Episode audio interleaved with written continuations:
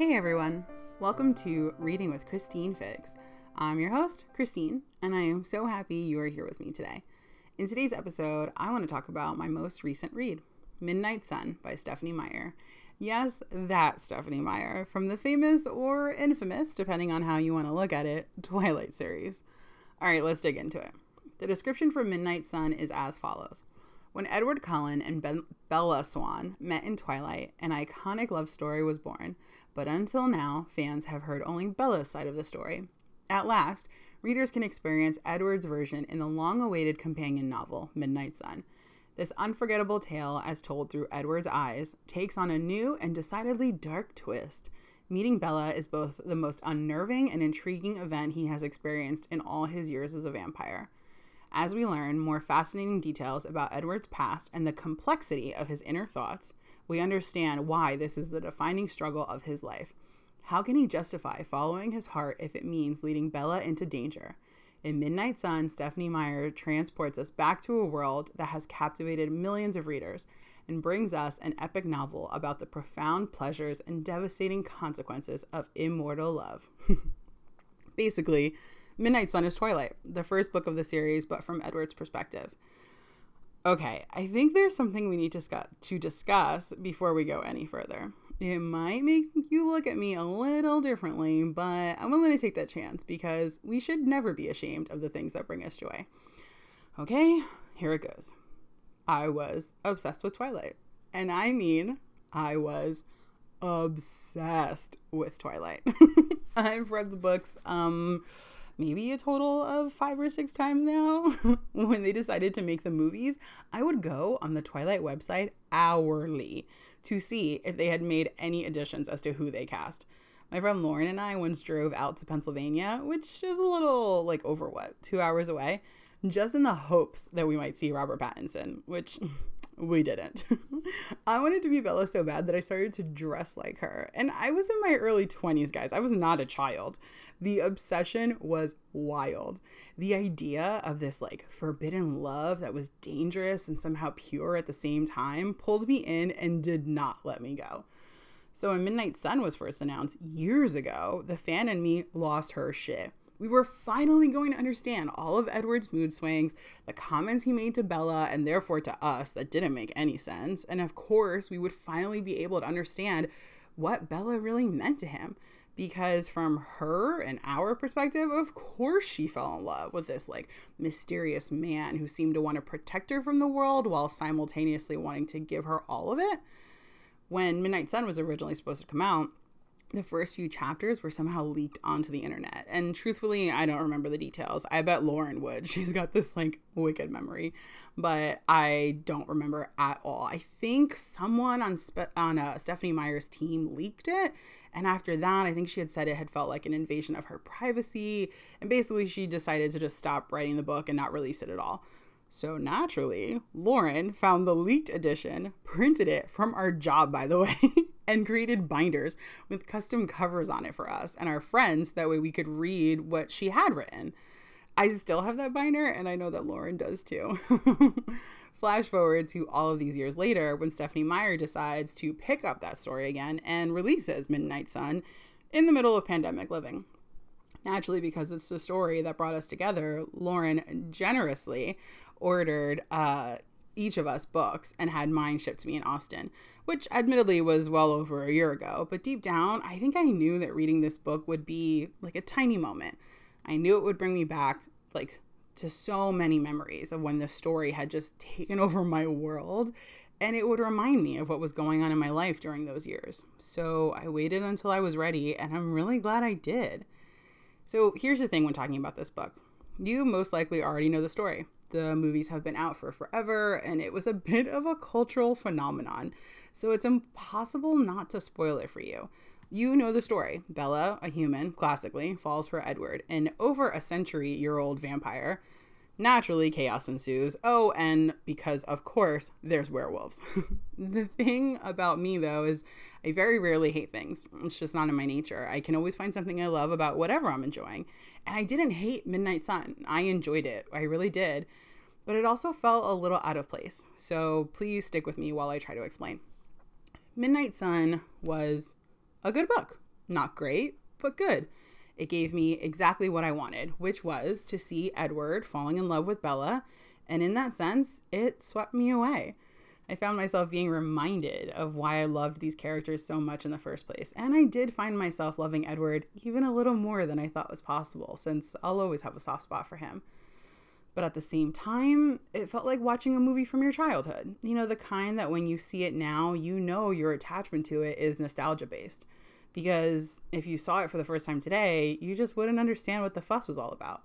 Like the perfect example for me is the Halloween movies, Hocus Pocus and Halloween Town.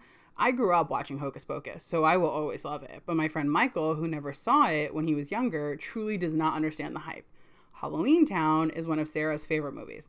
And when I sat down to watch it with her about three years ago, as the credits rolled, I remember thinking, okay, cute. So what else are we watching? That's actually exactly how it felt. Reading this book, 20 year old Christine was so freaking happy and almost giddy while reading it. 35 year old Christine, seeing just how many amazing fantasy stories are out now, couldn't really understand the hype. And I'm just gonna say it these stories are so freaking incredibly white. Holy crap. They lack diversity and inclusion that stories being made now do so freaking well. The stories being published today actually look like the world around me. Yes, some fantasy novels have completely different species, but ultimately we are seeing so much diversity written in stories nowadays, and it's wonderful. But unfortunately, when you then go back to a story written over a decade ago and you only see a very specific type of main character, you can't help but be a little let down. So naturally, the saying I'm known best for applies here. Both things can be true. I thoroughly enjoyed Midnight Sun because I had been waiting years to enjoy this story from this perspective. But also, it's been a long time since this world held my favorite story. There's a tiny ping in my heart when I say that because at one time this world was everything to me.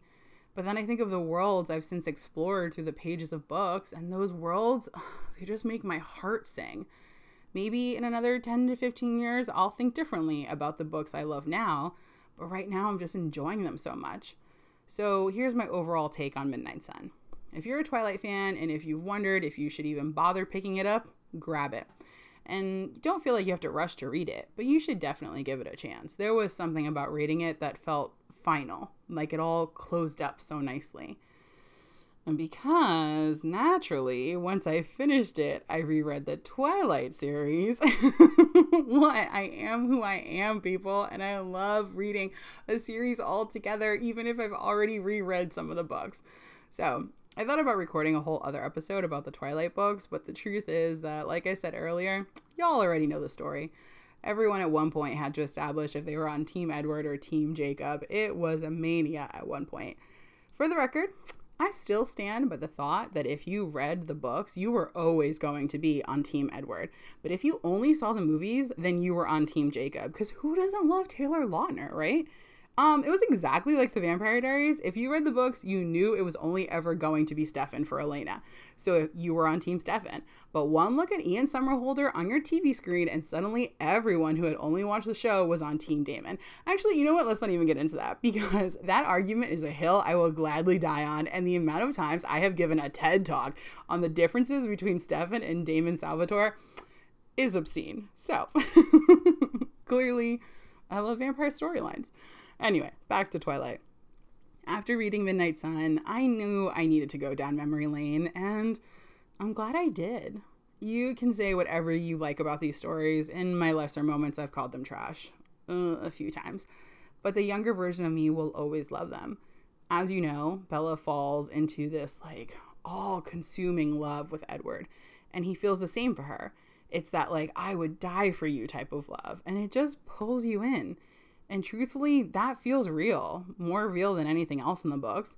We've all been young. You have to remember that Bella is in high school and Edward is a hundred year old virgin who's never had a girlfriend, which is a tad convenient for the storyline, but let's not get into that. And we've all been there with our first love. I was there when reading these books, and I think that that's why it stuck so hard with me. Just as Bella says in the first book, I was unconditionally and irrevocably in love with someone my whole world centered around this person. And it always felt like no one understood that feeling. But when I read these books, Bella understood it. which to me always meant that Stephanie Meyer understood it. It was the first time I really understood the power that an author has to make you not feel alone in the world when no one around you seems to understand. Suddenly, while reading these books, I knew the friends that walked beside me in life didn't understand, but this married woman with kids living halfway across the country did. Sadly, as we all know, art imitates life and life imitates art. So when Edward breaks Bella's heart, in his defense, it was to keep her safe. It was at the exact same moment my heart was being shattered as well. And New Moon, the second book of the series, was the only safe place it really felt like my heart could land. It would end up being only the first heartbreak that I felt from this person, but every time it happened, I reached again for that book. In its pages, I ended up finding one of my favorite lines of all time. All right, here it goes. One thing I truly knew knew it in the pit of my stomach, in the center of my bones, knew it from the crown of my head to the soles of my feet, knew it deep in my empty chest, was how love gave someone the power to break you. Oh, yeah, Bella knew how I felt. And in reading those words, I felt less alone. I felt understood, and it was so powerful. The story goes on to have them continue to save each other time and again, continuously professing their love for each other and creating a life together. It actually is a fun story to get swept up away in, and I know I will always love it. But at the same time, when I finished reading them this time, it just felt final. It felt like I don't know if I will ever pick this story up again. It's already done everything I've needed it to do. It made me feel heard, understood even, and in the end, it helped heal my broken heart at one point. I will always be grateful Stephanie Meyer wrote these stories, but at the same time, I'm so happy with where our stories are now they've changed, in my opinion, for the better. So, if you've never read Twilight, then I say give it a chance. I've put the books in my online shop, Reading with Christine Figs. The link is in my bio, and you might really like them. Or maybe if you've only ever seen the movies, you'll learn so many more intricacies of the story that the movies missed. And for those of you that have read Twilight but haven't read Midnight Sun, I say give that a chance too. It's also in my shop. And let yourself go down nostalgia road when life was just as simple as Team Edward or Team Jacob. all right, everyone, I think that's all for today. Normally, I would go into detail sharing some other form of art, but truthfully, I think you've listened to me go on for long enough. I will leave you with one song, though. It's my favorite of all time, and funny enough, tied to these stories.